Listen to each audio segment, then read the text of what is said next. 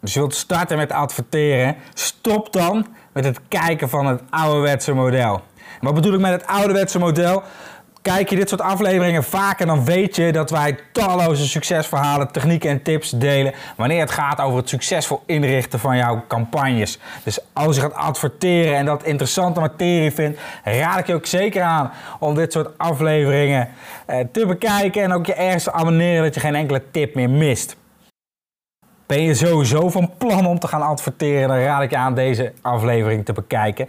Want in deze aflevering zullen we het niet alleen hebben over het succesvol inrichten van een adverteercampagne, maar vooral over vier factoren en waar het in de eerste stap eigenlijk al misgaat. En dat is het bepalen van het budget. We krijgen talloze aanvragen van ondernemers en bedrijven die nou, ons eigenlijk de vraag stellen: kunnen jullie ons helpen met het succesvol inrichten van de campagnes en het verbeteren van onze adverteerstrategie? En het eerste wat we dan eigenlijk direct 9 van de 10 keer al in de mail krijgen is het budget. Wij hebben dit budget en uh, dit is, uh, deze campagne willen we richten, of wij willen gaan adverteren, dit is het budget. Dus begin maar, wat kost dat dan? Nou, sowieso vind ik het prettig om eerst even kennis te maken voordat je echt in de samenwerking schiet. Maar het allerbelangrijkste van adverteren is niet jouw budget, maar zijn er drie of vier factoren. En dat gaan we dus ook behandelen. Als we kijken naar de vier factoren, en je kunt het hier zien in de berekening, dan is het belangrijk dat je eerst achterhaalt wat is je conversiepercentage.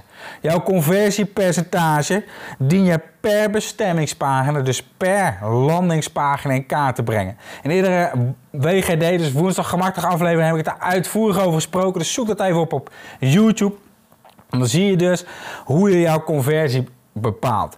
Weet jij exact wat jouw conversiepercentage is, dan weet jij dus per hoeveel bezoekers, hoeveel klanten of aanvragen jij krijgt. Op een gegeven moment heb je ook de klantwaarde nodig. Kijken we hier. Dan werk je dus eerst, oké, je conversie heb je.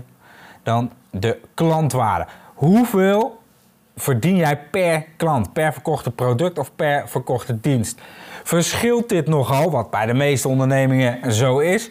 Kijk dan eens per kwartaal of per jaar wat de complete omzet of winst is geweest, gedeeld door het aantal facturen. Hoe beter jij wordt in dit soort analyses, hoe beter jouw prognoses worden en hoe minder jij rekening hoeft te houden met je budget. En ik zal later in deze video laten zien waarom. Heb je de klantwaarde helder? Dan kun je dus nadenken van oké, wat is dan mijn marge? Ga je dit soort cijfers op den duur in een Excel of in welk bestand of type software jij ook uh, ja, werkt. Kijk eens wat er dus gebeurt. Stel, we hebben een website en we sturen de meeste bezoekers naar de website toe. Op die pagina gaan we er even vanuit dat we 1% conversie hebben. We sturen 10.000 bezoekers naar die website. 1% daarvan converteert. Betekent dat we 100 klanten hebben. Stel dat we weten dat de klantwaarde 150 euro betekent, of is, dan hebben we dus een omzet van 15.000 euro. Nou, prima omzet om mee te beginnen. Is nog niet het wereldbedrag waar je misschien naartoe wilt of waar je ambitie ligt, maar 15.000 euro per maand, prima omzet om te beginnen. En zeker wanneer je dit doet met adverteren. Kijken we dan naar de marge. Stel, je zou 50% marge hebben, dan hebben we 7.500 euro winst. Keer 12 is een kleine ton. Niks mis mee als je het mij vraagt. Als ik nu zou zeggen dat jij niet met 1000 euro per maand moet adverteren, maar met 5000 of met 10.000 of misschien wel met 30.000, dan kan je dat afschrikken.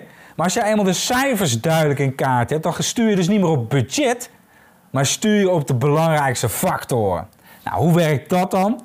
Stel, we, we gaan nu weer uit van de situatie dat jij 10.000 bezoekers krijgt, je hebt 1% conversie, 100 klanten en klantwaarde van 150 euro.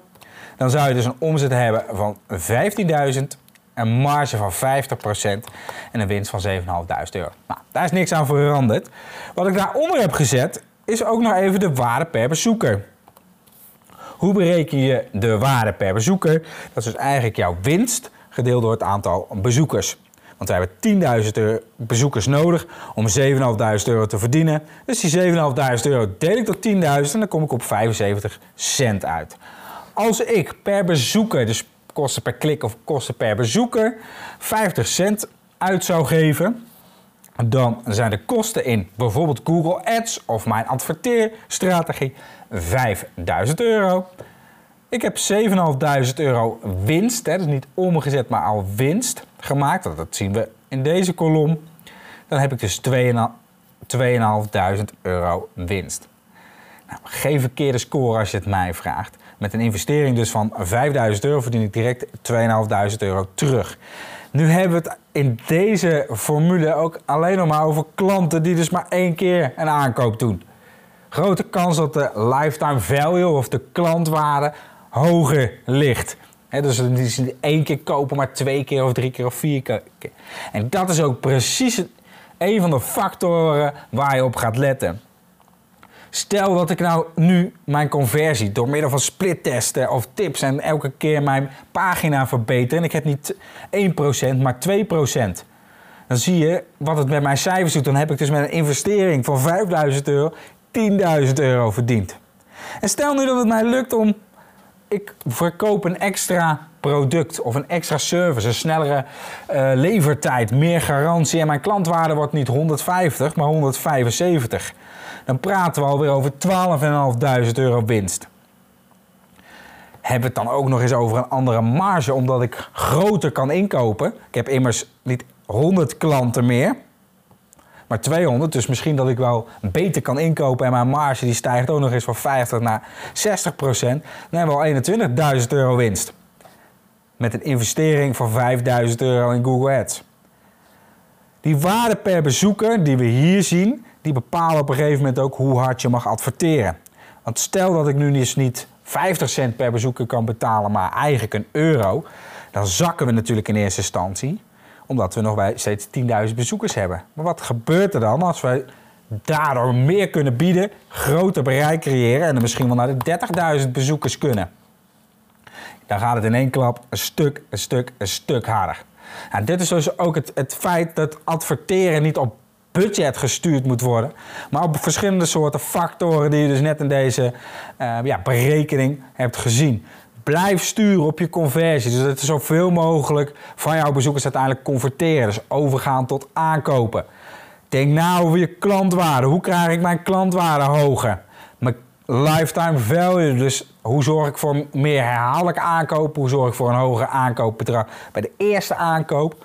Hoe zorg ik dat mijn marge stijgt? En eventueel, hoe krijg ik mijn kosten per klik naar beneden? Stel dat het op een gegeven moment niet lukt voor 1 euro, maar voor 50 cent. Dan ga je dat natuurlijk ook meteen keihard merken in de opgeleverde winst. Dus start jij met adverteren, via welk kanaal je dat dan ook doet. Doe je het offline. Zorg dan dat je met een ander telefoonnummer werkt. Een andere linkje, een website, een speciale kortingscode. Zorg dat je per bezoeker weet wat de kosten zijn. Hier zien we kosten per klik, maar dat kun je natuurlijk ook doen met kosten per bezoeker per bezoeker. Dus dan hebben we hier kosten per bezoeker. Ik weet dat mijn bezoeker 2,10 euro is waard, dus ik wil minimaal de helft of maximaal de helft aan kosten kwijt zijn. Zorg dat je cijfers in kaart hebt gebracht. En zorg dat je die cijfers toetst op waarheid. Heb je namelijk de cijfers goed in kaart gebracht, dan zijn, is dat ook het enige die altijd de waarheid spreekt.